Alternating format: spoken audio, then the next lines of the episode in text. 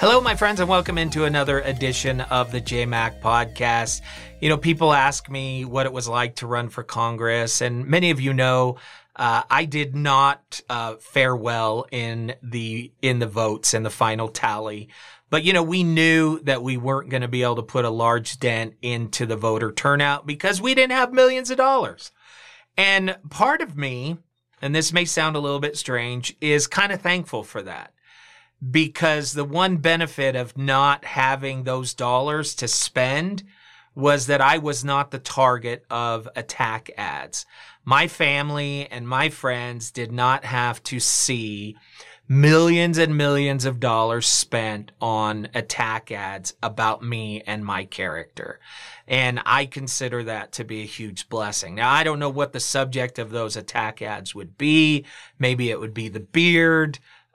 Maybe it would be my lack of college education. I don't know what it would be, but I'm sure they would have found a way to Photoshop me in the worst possible light and attack my character and maybe edit audio that for things that I didn't say to make me sound terrible. But I am thankful that I didn't have to experience that. But I have to tell you, I was so turned off. The Evan McMullin and Senator Lee, the attack ads that came through and were broadcast on our airwaves throughout the state of Utah this last election cycle made me physically ill. And I would been thinking, you know, do these things really work? Because when I saw them, they made me feel just the opposite. I've always believed that if you're willing to stoop that low, if you're willing to attack and cut so deep, that says more about your character than it does about the character of the person you're attacking. So for me personally, usually those attack ads have a reverse effect on me. But what is the impact that they have on everybody else? Did they really make a difference? I mean, this went down as one of the most expensive campaigns in history for Senate. And it was ugly. Oh my goodness, it was ugly. Well, the Deseret News did some polling, and I wanted to share it with you to kind of see and answer the question, do these attack ads work? Because I'd like everybody to realize that they don't and move away from them. But are we going to find that? Is that going to happen? No, probably not. It's just going to get worse and worse. But let's take a look at the story.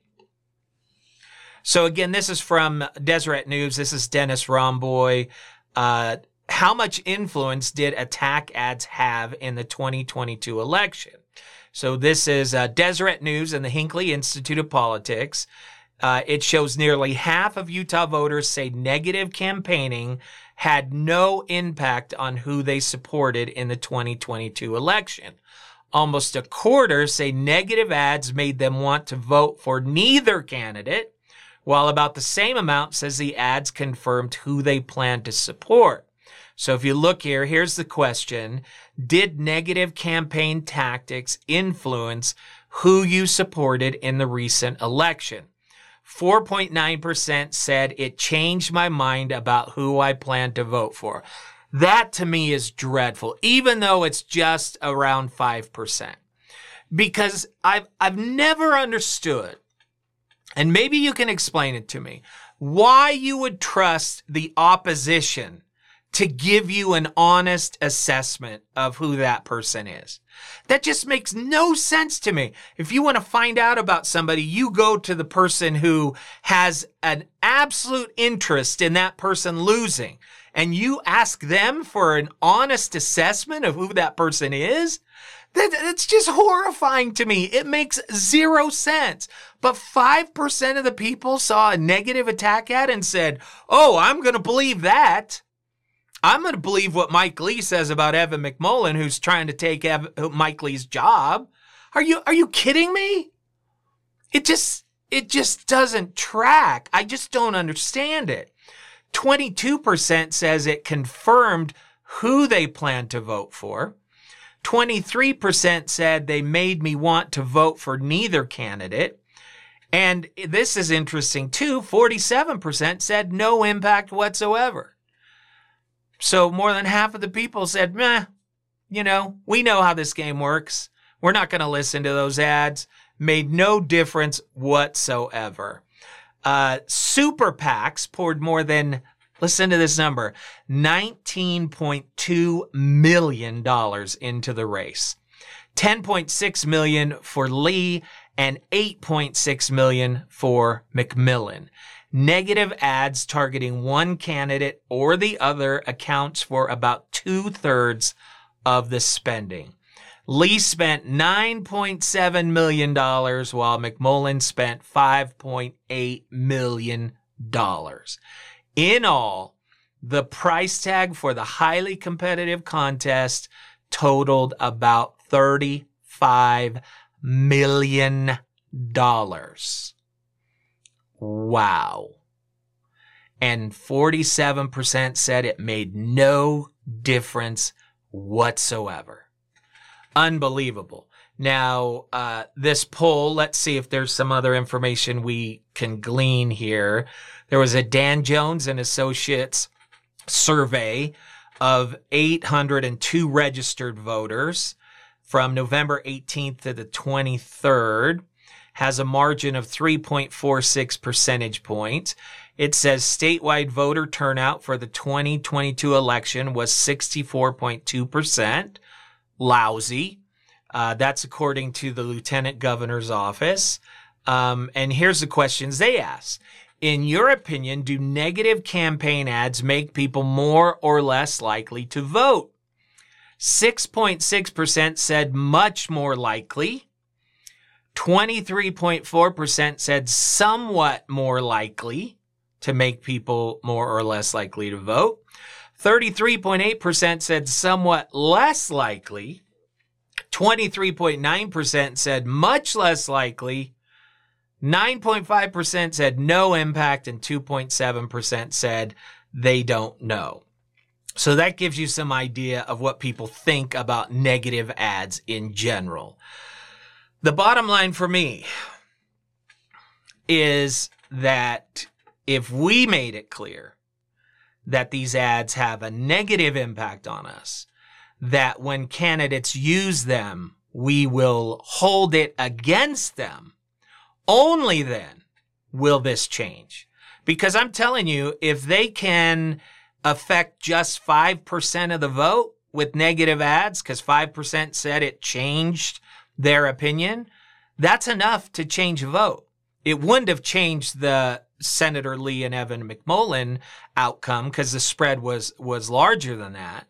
But if you get that with some of the people who are kind of on the edge and they come over, that could be the difference.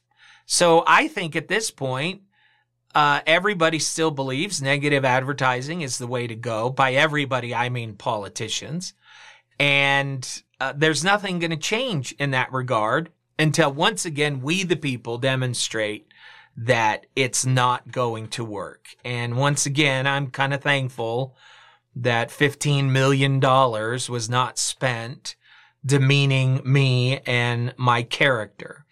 I've always known that that would be part of the game, getting into politics, and I was prepared for it. But I don't know if my children would have been, or my wife, or my friends and my family. You know, I've been in talk radio for 20 years. It's been my job. My literal job description for 20 years has been to tell people what I think and then have them tell me where I'm wrong. So my skin is pretty thick. It's pretty hard to get to me. In fact, I would dare say impossible. But people still try. So I think I could have weathered it, and it would have been a sign that I was competitive if people were spending that money. But part of me is just like, whew, relieved that I didn't have to go through it. And I feel bad for the family members of both of those candidates who had to experience that for months. And I feel bad in Georgia, where it's still going on between Herschel Walker and Warnock. I can't remember his first name for some reason. Is it Michael? Michael Warnock? Sorry. I just had a brain fart. I can't remember. We can do better. We can choose better. And man, I would love to live in a world where if somebody stooped to this level, that it was held against them. Because we don't allow this in any other part or segment of society. We don't allow this in work. We don't allow this in school. We don't allow our children to behave this way. But for some reason, it's celebrated and glorified in politics. That's not a good thing. It's really not a good thing. Hey, thanks for listening. Take a minute and like, share, and follow or subscribe to this content. And also head over to jaymcfarland.com. I've got a couple of really good webinars there on my experience with raising kids and marriage. And I've got some books, and you can get access to all of it by joining the JMAC Members Club as little as $5 a month. That will help support this content. So I appreciate all of our subscribers. Thank you so much. That gives me the ability to bring this to you on a regular basis. With that, can't wait to see your comments, and have a wonderful day.